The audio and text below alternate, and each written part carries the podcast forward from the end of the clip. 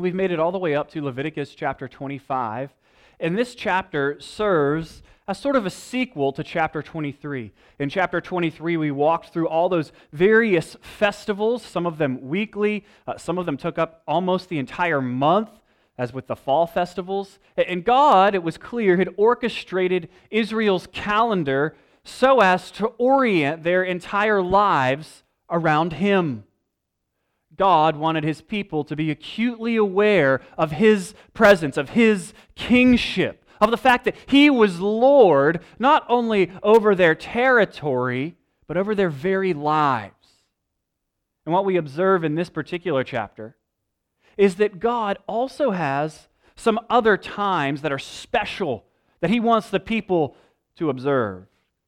Specifically, the Sabbath year which would come once every seven years, and the year of Jubilee, which would occur once every 50 years. This chapter is built around creating an Eden like society where the people live in God's presence and there is prosperity throughout the land. Indeed, all of these laws sort of have kind of in their DNA covenant fidelity, family stability, and the prospect of creating economic equity and opportunity for the poor. But what we have is God's holy people living in a heavenly society under the rule of a holy king. Indeed, a holy society would be established if the people were to keep these laws.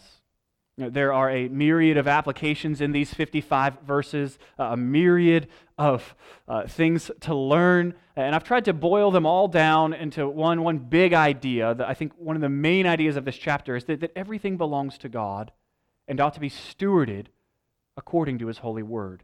Eh, primarily, I'm drawing that out of verse 23, verse 42, and verse 55, wherein the reason for the land being redeemed and the people being redeemed in the Jubilee is the fact that God owns them. That the land and the clans, the people, belong to the Lord. And have your outline there before you. We'll talk about the Sabbath and the Jubilee years. We'll talk about land rules as they relate to the Jubilee, leasing out your land and uh, redeeming it. And then we'll talk about uh, redeeming and relating to uh, the poor in the land. Let's pray, and then we will begin. Father, what we know not teach us, what we have not give us, what we are not make us. We ask that you would do these things by your word. It is in Christ's name that we pray. Amen. Leviticus chapter 25, starting in verse 1. The Lord spoke to Moses on Mount Sinai. It's important to note here that the rest of the book, the instructions have come to Moses from inside the tent of meeting. And so these instructions are actually given to Moses prior to the rest of the book. And so, what he's done is he's put this material at the end of Leviticus in order to prepare the people for life as they enter into the land. The Lord spoke to Moses on Mount Sinai Speak to the Israelites and tell them, when you enter the land I am giving you, the land will observe a Sabbath to the Lord. You may sow your field for six years, and you may prune your vineyard and gather its produce for six years. But there will be a complete Sabbath rest for the land in the seventh year, a Sabbath to the Lord. You are not to sow your field or prune your vineyard. You are not to reap what grows by itself from your crop or harvest the grapes of your unintended vines, untended vines. It is to be a year of complete rest for the land. Whatever the land produces during the Sabbath year can be food for you, for yourself, your male servant, your female servant, the hired worker, the alien who resides with you. All of its growth may serve as food for your livestock and the wild animals in your land.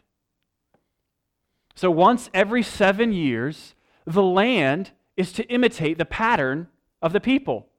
Each week, the people of Israel would work six days and rest on the seventh day. Resting on the seventh day expressed their dependence upon the Lord their God. Resting on the seventh day was a time for them to remember that God was both their creator and their redeemer. He created the world and He redeemed them out of slavery in Egypt, made them His own. Likewise, the, the land, once every seven years, was to have rest from being worked.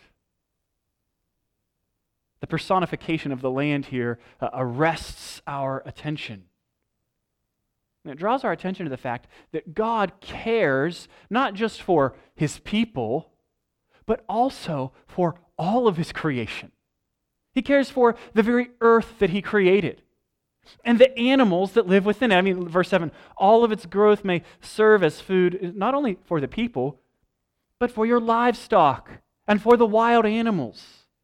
God cares about his creation. And one of the things we see here is the fact that God has given stewardship over the earth to humanity. As a fact that is established early on in Genesis when the man is told, You will have dominion over the birds of the air and the fish of the sea. You're going to work the ground, cultivate it, create from it, make civilization, go build. So, so to here we see that Israel is responsible for faithful stewardship of the land. They're to care for God's creation. Likewise, we are to care for God's creation. We, we don't need to go so far as many in our culture as to make environmentalism some kind of religion, you know, worshiping Mother Earth. But we do need to take the right approach to utilizing the resources of the earth. We want to make sure that we are not abusing the earth, that we are stewarding it in such a way as to bring glory to God. We want to care for creation. Indeed, this is our Father's world, and therefore we do well to express the same tender love and care towards it as He does. Psalm 24 1 The earth is the Lord's and the fullness thereof, the world and those who dwell therein, because he has founded it upon the seas and established it upon the rivers. This is God's world, and we, we should care for it. The land needs rest. The second time that God asks the people to observe is the year of Jubilee which we're introduced to in verses 8 through 12. You're to count seven sabbatical years, seven times seven years, so that the time period of the seven sabbatical years amounts to 49. Then you are to sound a trumpet loudly in the seventh month on the tenth day of the month. You will sound it throughout your land on the day of atonement. You are to consecrate the 50th year and proclaim freedom in the land for all its inhabitants. It will be your jubilee when each of you is to return to his property, his land, and each of you to his clan, his family. The 50th year will be your jubilee. You are not to sow, reap what grows by itself, or harvest its unintended vines, untended vines. It is to be holy to you, because it is the jubilee. You may only eat its produce directly from the field. And so we see that during the year of Jubilee, after 49 years, as they enter into the 50th year, on the Day of Atonement, they would sound a ram's horn, which would be a proclamation of freedom in the land. And the specific freedom that is in mind here is a freedom from debts. You see, what would happen is Israelites would fall into poverty uh, by a number of different means. Sometimes uh, the poverty would be the result of things within their control, laziness, or often things that were outside of their control famine, widowhood, aging, or oppression. For, for whatever reason, they would fall into poverty and they would be required to sell their land. They could sell part of their land, they would be able to sell all of their land, and if they got poor enough, they would even have to sell themselves into servitude. What we see here in Jubilee, and we'll see throughout the rest of the chapter, is that God has set up a redemption program so that they don't have to stay in that poverty. He's found a way, he, created a way, he, he has weaved into his society a remedy for generational poverty. And it revolves around Jubilee, when the people can return to their land and have the economic opportunity to make a living. Land in Israel was tied to the way that you might prosper, to the way that you would make money. You sow crops on your land, you, you bring them in, and that's how you make money. And so, if you sow crops and you don't make money right away, well, it's real easy to fall into poverty. Land is tied to economic welfare.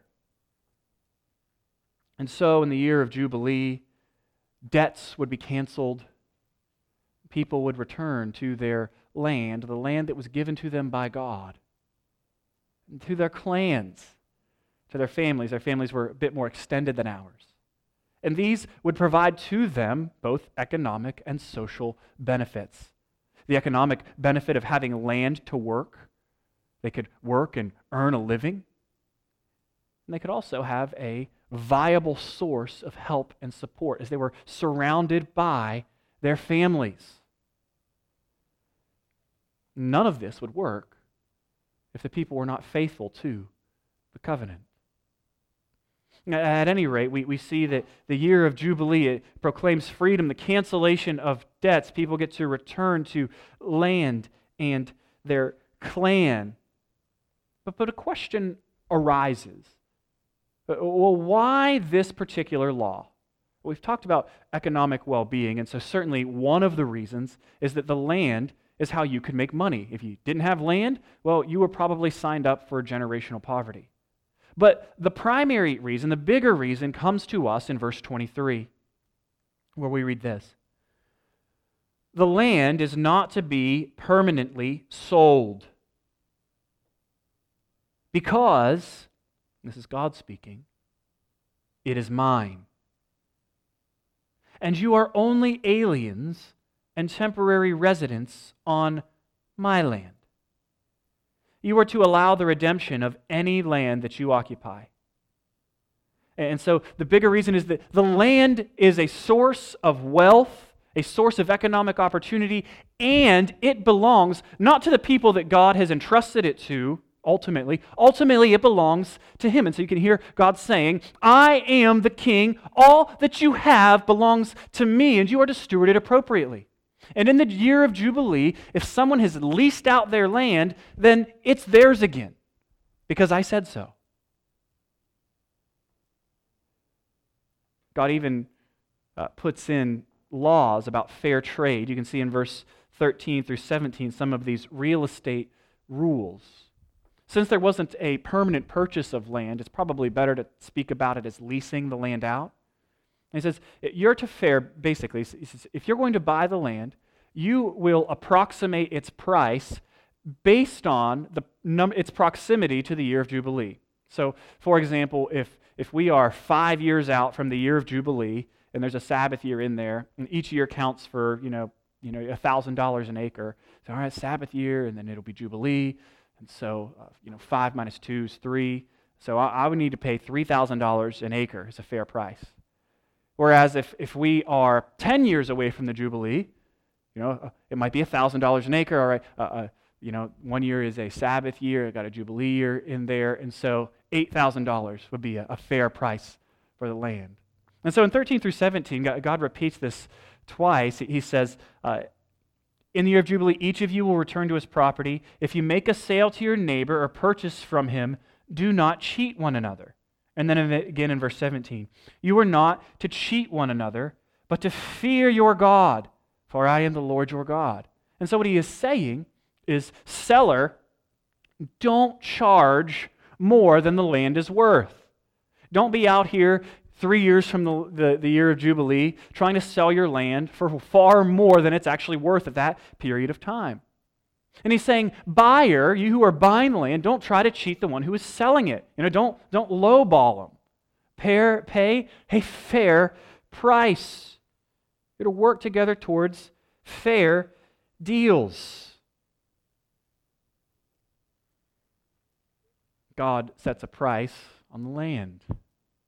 He is working towards keeping a fair and just society. That's how God rules with righteousness and care for all of his people, for the buyer and the seller, for the rich and the poor.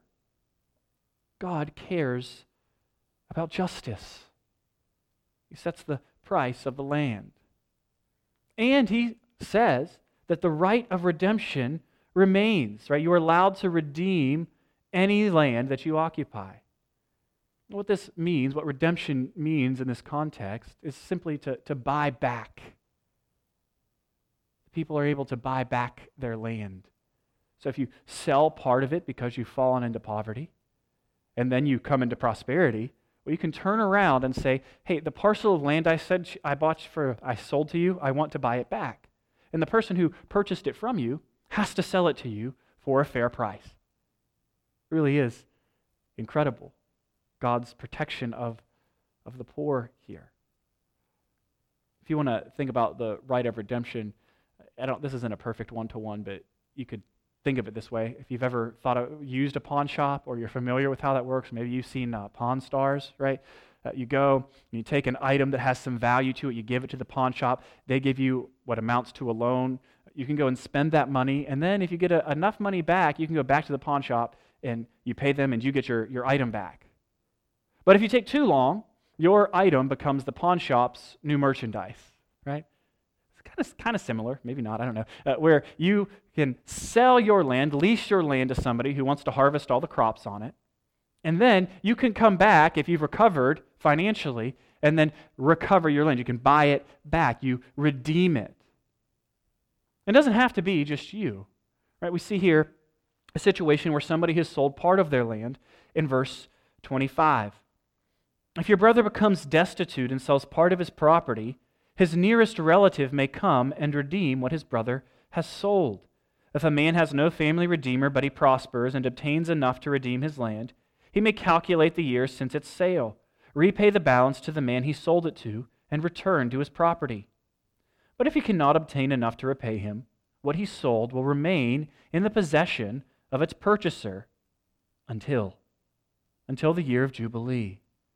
It is to be released at the jubilee so that he may return to his property. And so there are three scenarios here. He can buy back the land himself if he prospers. A kinsman redeemer, which would be a close family relative, if they had the means by which to purchase his land, they are to buy it back from the person he sold it to. And then, lastly, if none of that happens, ultimately, God redeems the land in the year of Jubilee. He's able to return to his property. Everybody kind of understands that, but you could hear the question arising well, what about our houses in our walled cities where the land hasn't necessarily been divvied up to a specific clan or family? What happens if we, if we try to sell a piece of property there? We read if a man sells, verse 29, if a man sells a residence in a walled city, his right of redemption will last until a year has passed after its sale. His right of redemption will last a year. If it is not redeemed by the end of a full year, then the house in the walled city is permanently transferred to its purchaser throughout his generations. It is not to be released on the Jubilee. But houses and settlements that have no walls around them are to be classified as open fields the right to redeem such houses stays in effect, and they are to be released at the Jubilee. And so, what the question is here if we are in a prominent city and we have a house in a prominent city that is walled, uh, and I sell my home, can I redeem that? It's not as essential to my life, right? Land is what's tied to economic prosperity. And God says, well, you can sell it, but you only have a year to redeem it, at which point it becomes the permanent property of the purchaser a little bit like a, like a limited warranty on something you might buy. Right? For, for a year or two years or whatever product you buy, if something goes wrong, you can, you can take it back to the manufacturer and they'll, they'll replace it and they'll give you a new one. It's kind of the reverse of that. You sell your, your land, and there's one year time period, a warranty, where you can go back and say, actually, I, I want that back. I want to re- resolve this situation. Then the question comes okay, we, we get that uh, there's a year and then it becomes the permanent property of somebody else if I sell my house in a walled city. But what about the Levites? The Levites, they don't have any land. Remember, their inheritance is in the Lord. Their activities are connected to the tabernacle. And so instead of these large tracts of land, they were given 48 cities and some pasture land around the outside of them. What, what if a, a Levite falls into poverty and sells his home? Well, the Lord says that their houses in their cities are different, that they can always be redeemed, and that they are to be returned to them in the year of Jubilee. Furthermore, the pasture land is never to be sold, it's their permanent possession. God wants to ensure the well being, the financial well being of his people, it's to protect them. So these, these are some of the laws for redeeming real estate.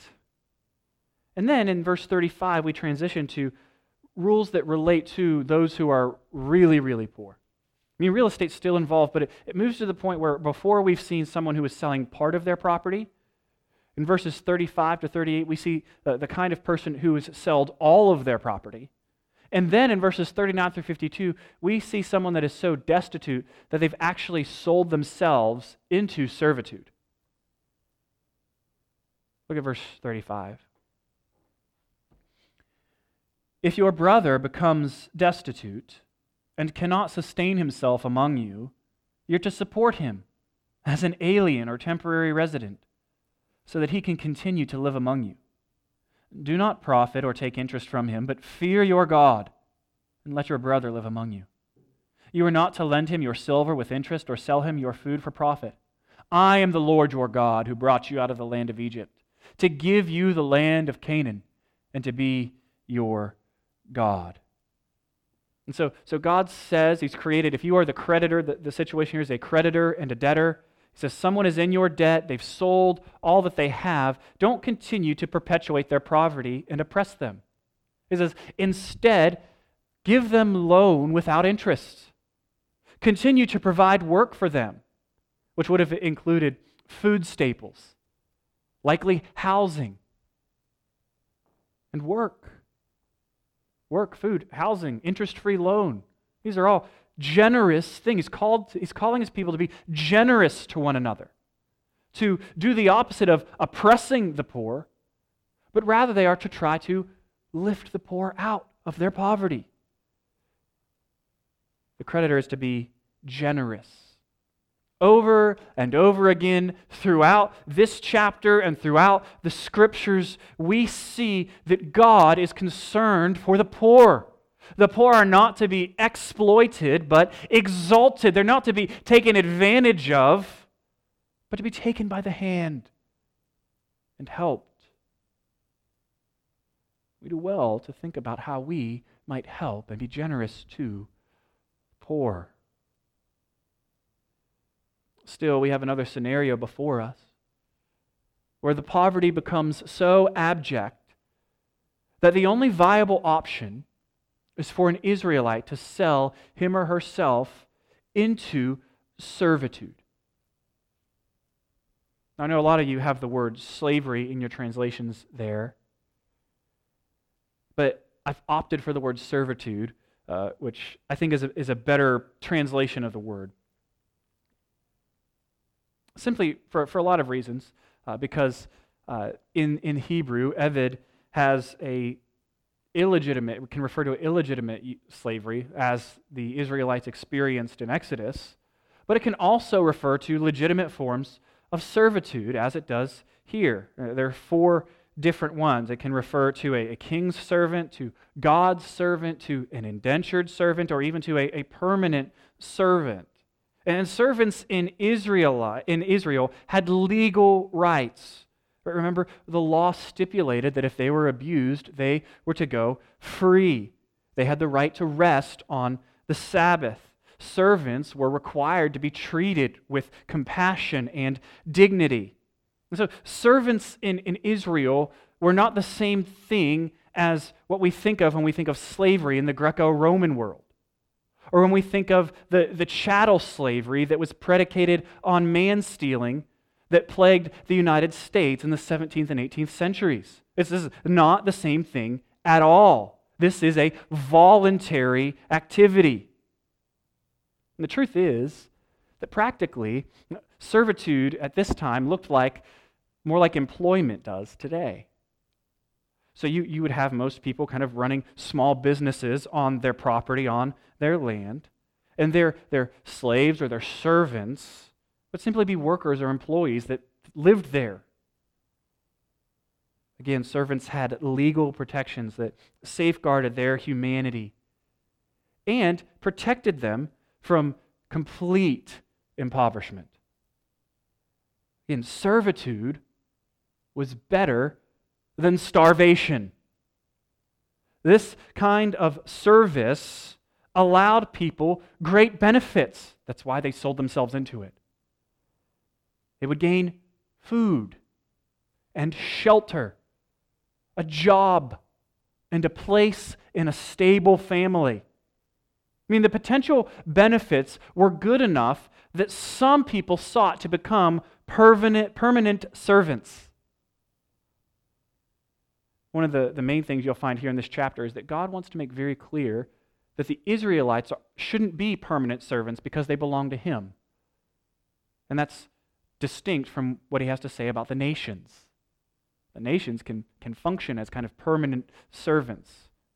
It can be traded or transferred from one family to another.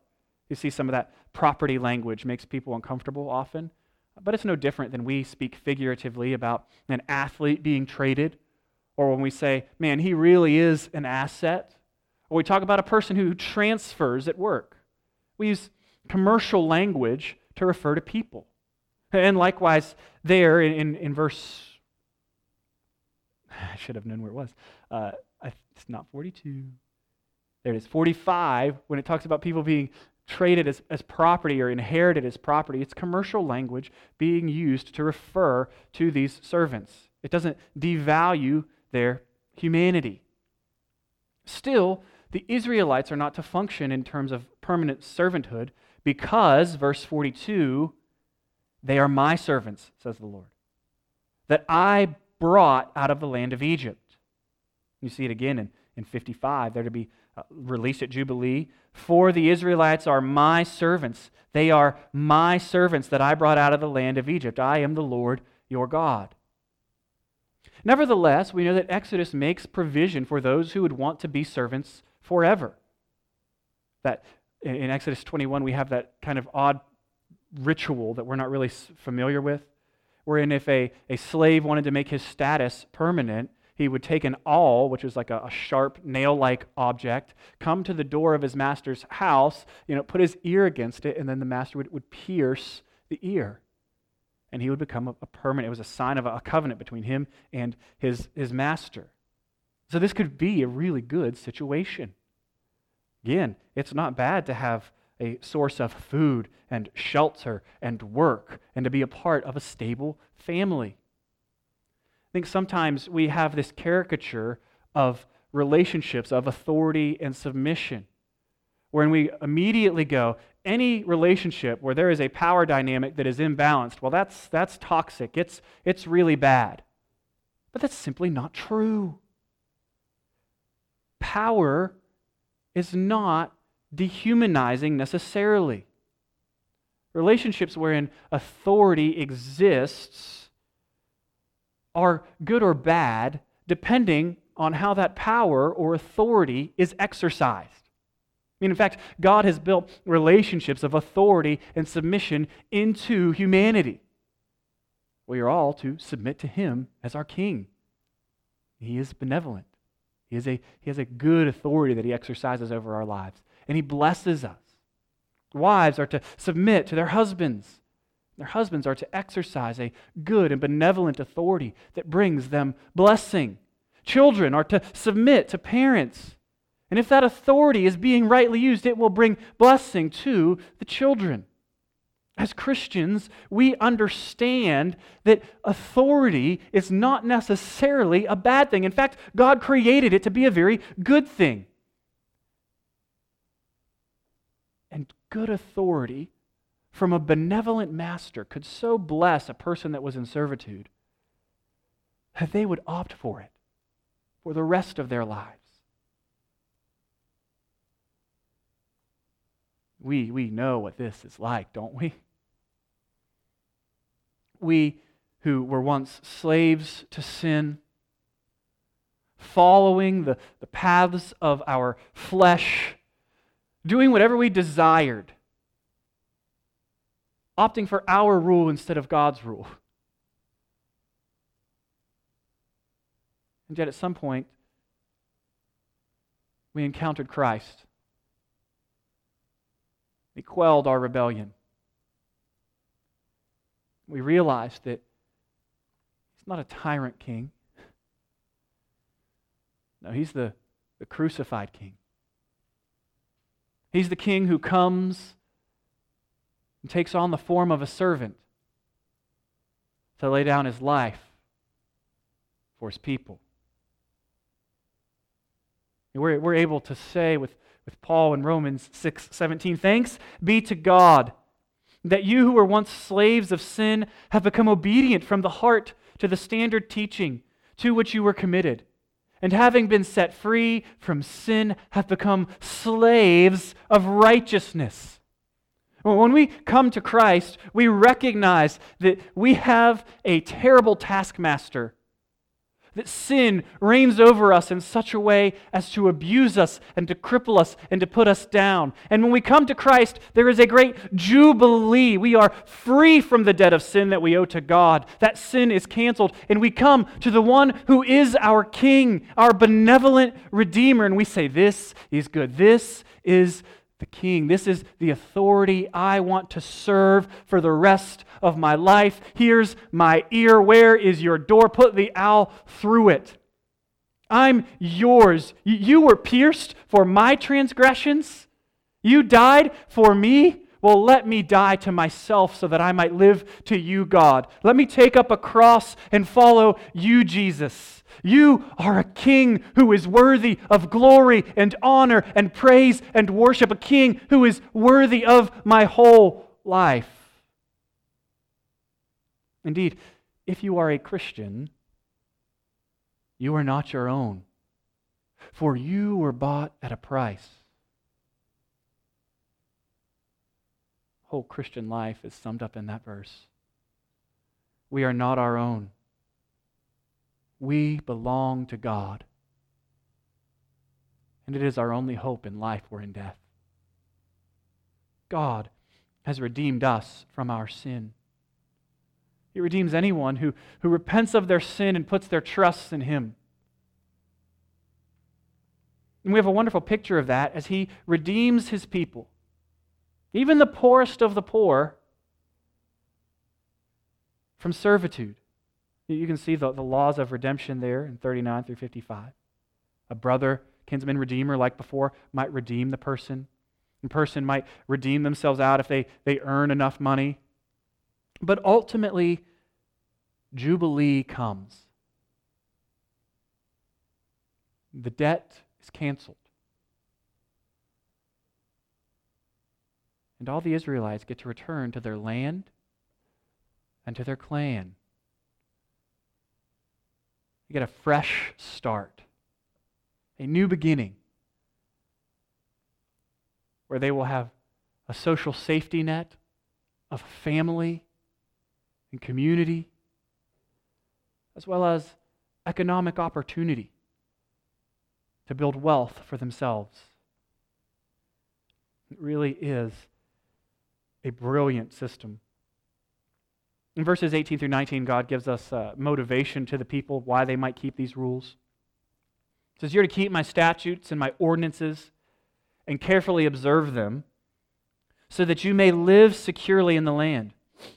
Then the land will yield its fruit so that you can eat be satisfied and live securely in the land.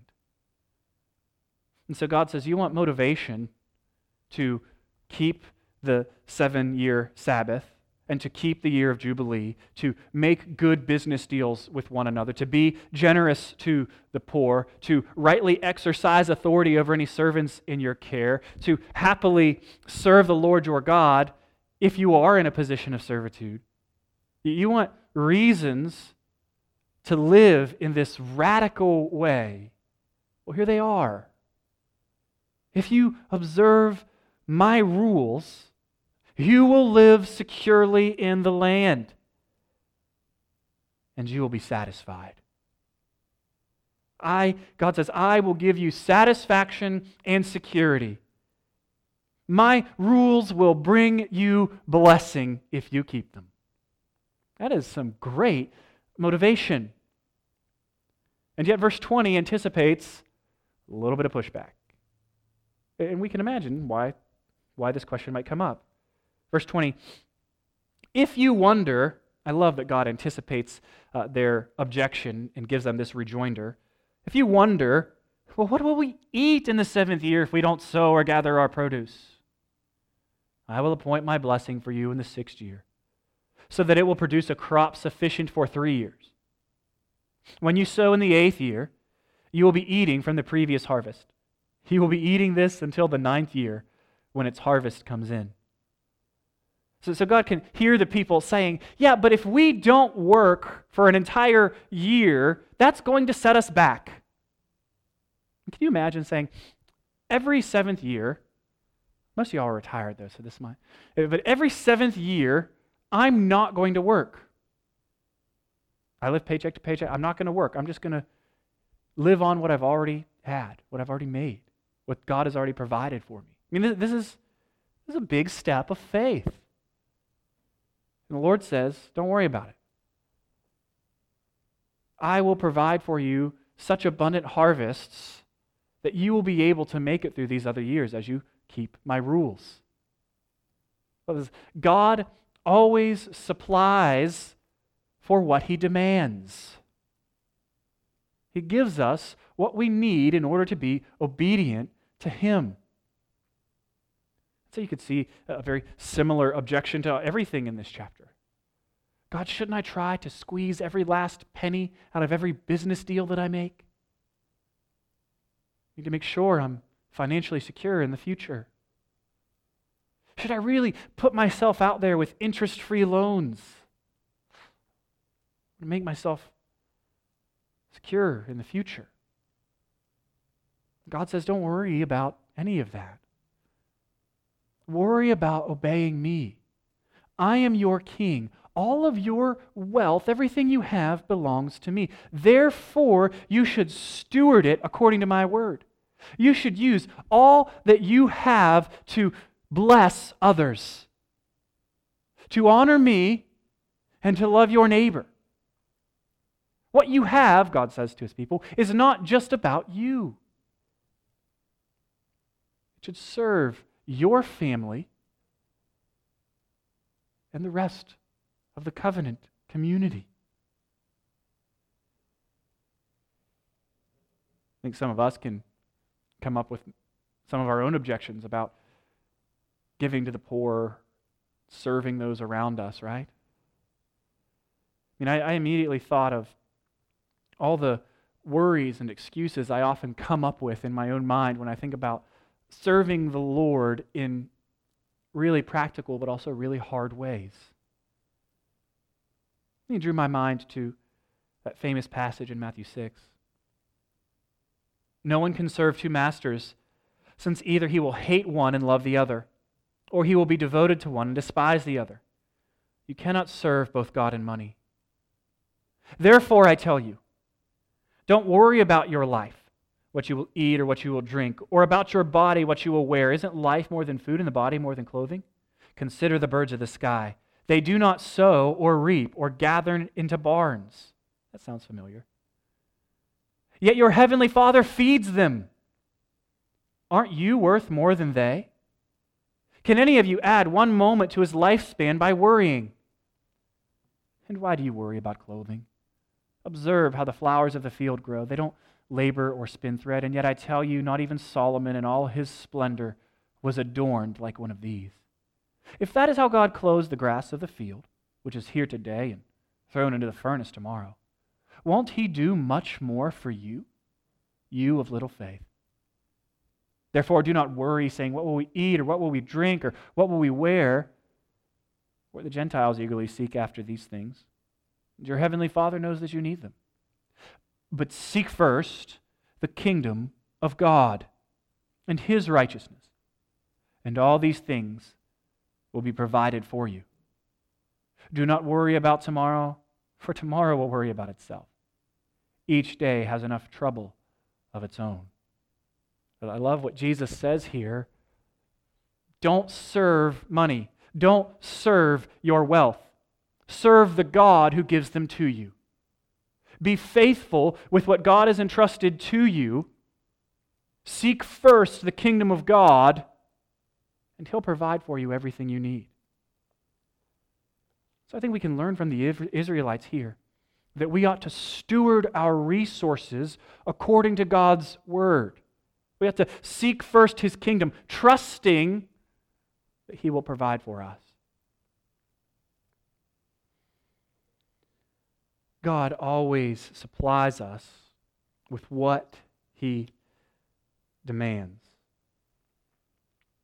This chapter is really difficult to bring across one to one applications uh, because of all the differences between Israel and us. I mean, maybe one of the biggest ones is the fact that uh, the wealth pie is kind of fixed here, right? There's only so much land in your assigned land, whereas we live in a, a society now where wealth can actually be created. And so it's, it's difficult to, to make some of these applications, but I think we can say a few things. One uh, is that we want to build healthy families. We want to build healthy families here in our church and in our community. I think that starts with a commitment to God's Word, to raising our children in the nurture and admonition of the Lord, to belonging to one another as a church, correcting one another, teaching one another, gathering together in order to worship the Lord our God, giving ourselves to those things that God has called us to. We want to we want to build healthy families in that way. I think we also want to build healthy families in terms of considering how we can create uh, economic and social stability for one another and for others in our community. I mean, this is one of the things the, the Jubilee did, right? It created economic equity and opportunity for the poorest of the poor, at least once every 50 years, which would have been about once every generation. There's an opportunity to, to grow and to create wealth. That's, I think, a very difficult application because it's not like a concrete, like, go therefore and do this.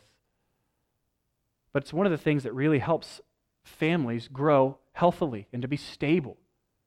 If you have debt hanging over your family, it impacts everything else. And the Jubilee canceled debt and, and gave the opportunity to work and make money, gave the opportunity to return to family and clan a viable source of help and support. I think we can provide lots of that for one another within the church opportunities to, to make money, community that offers help and support. Still, as we think about extending our love to our neighbors and the community around us, we have to grapple with very difficult questions. One commentator offered these What does it mean for us to show this love to those around us? How do we encourage economic policies and laws that fight against structures that perpetuate debt? How do we encourage policies and laws that allow people to maintain social dignity and provide for their own needs? These are, are difficult questions. But I think they're questions that are worthy of our thought and our energy. Maybe for some of us, aside from thinking about kind of on a, a big level, how we can help raise up the poor from poverty and, and love them. So maybe on a smaller level, we can start really small. Uh, one of the things uh, some, of, some of you have started doing is serving at the Nelson County Food Pantry a few days a month. maybe one day a month. encourage you, it's a small step. Serve at the food pantry. Help feed families in need. Part of helping to build healthy families is by helping hurting families, broken families, and hurting people. Really simple way to do that by meeting some of those physical needs. You want to know about helping at the food pantry, you can talk to Mike. He'll, he'll be happy uh, to give you some of that information. We want to help build healthy families. We want to help hurting families. And I think the last lesson I want to point out so, the, the first two where we want to build healthy families, second was we want to help hurting families. Uh, the, the last lesson I want to point out from this chapter is that we, we want to wait for Jubilee. We want to wait for the return of our King, King Jesus. Before I do that, though, one more comment on what came before. There are a lot of applications from this, and I think even as I read this chapter and prepared to preach it and, and just struggled together with all that it teaches, uh, I really was struck by man, I feel kind of heavy. it's, it's a lot. I don't want you to feel that. I do want you to respond to God's word however He leads you and find a way to be obedient, but I don't want you to be crushed beneath these implications. Not every, every possible thing you might do for the glory of God is not your responsibility. Does that make sense? Every possibility is not your responsibility. So, for example, all of us might, uh, all of us should be committed to opposing abortion. For some of us, however, how that opposition to abortion will map out onto our lives because we believe that thou shalt not kill and every person is made in the image of God, worthy of dignity, honor, and respect. For some of us, that means praying that abortion would end. For others, it, it means being active politically. For others, it'll mean volunteering at a, a pregnancy support center. For others, it'll mean giving to such an organization. But none of us is responsible to do all of these things all at the same time, right? Or maybe, just likewise with the poor, we, we want to be committed to creating housing. On down the line, you can come up with all these various um, projects that would be good things for us to do. And we ought to be committed to doing what God has called us to, but nobody can do everything. But together as the church, everybody can do something. And we can glorify God by being obedient to His word. So, grapple with the text and how it might call you to respond, and put your hope in Christ. Indeed, the last lesson is that we should wait for the return of our King, who is himself the Jubilee. Jesus, the beginning of his ministry in Luke chapter 4, stands up and reads this in the, in the um, synagogue, reads from the scroll of Isaiah, a portion which is predicated on the year of Jubilee here in Leviticus 25. This is what he says, verse 18 of Luke 4. The Spirit of the Lord is on me, because he has anointed me to preach good news to the poor. He has sent me to proclaim release to the captives and recovery of sight to the blind to set free the oppressed, to proclaim the year of the Lord's favor, the Jubilee. He then rolled up the scroll, gave it back to the attendant, and sat down. The eyes of everyone in the synagogue were fixed on him, and he began by saying to them, Today, this scripture is fulfilled. Jesus is saying, I am the servant of the Lord. I am good news to the poor and to those who are poor in spirit. I am good news to the captive and to the spiritually captive.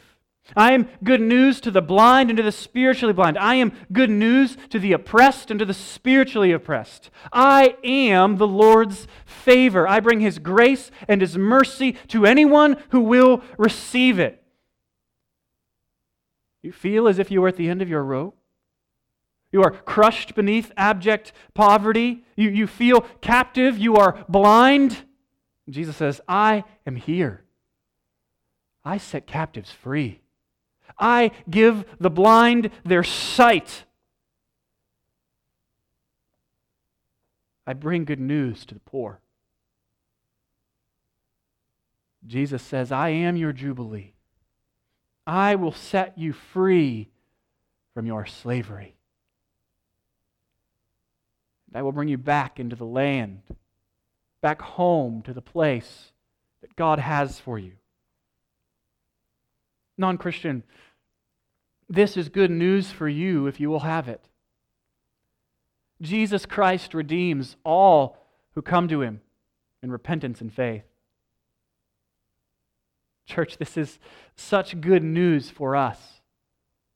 We should celebrate the fact that Jesus has canceled our sin debt. He's paid for it with his blood. He's redeemed us. He's bought us for his own, adopted us into his family. And he's promised to return and to make this earth into a new Eden and to take us home to it with him and with one another. This is our great hope. So that in times of prosperity, we are eagerly waiting for Christ to return, thinking the best is yet to come. And so that in times of great suffering, when the night is darkest, we, we can still remember what God said when it was light out. The sorrow may last for a night, but joy comes in the morning. We can remember that He has promised to return. And we can wait expectantly for the return of our good and mighty King. He is our Creator and our Redeemer. Everything belongs to Him. We ought to honor Him with it by seeking first His kingdom and waiting for His glorious return to make everything sad untrue and to right every wrong. Let's pray.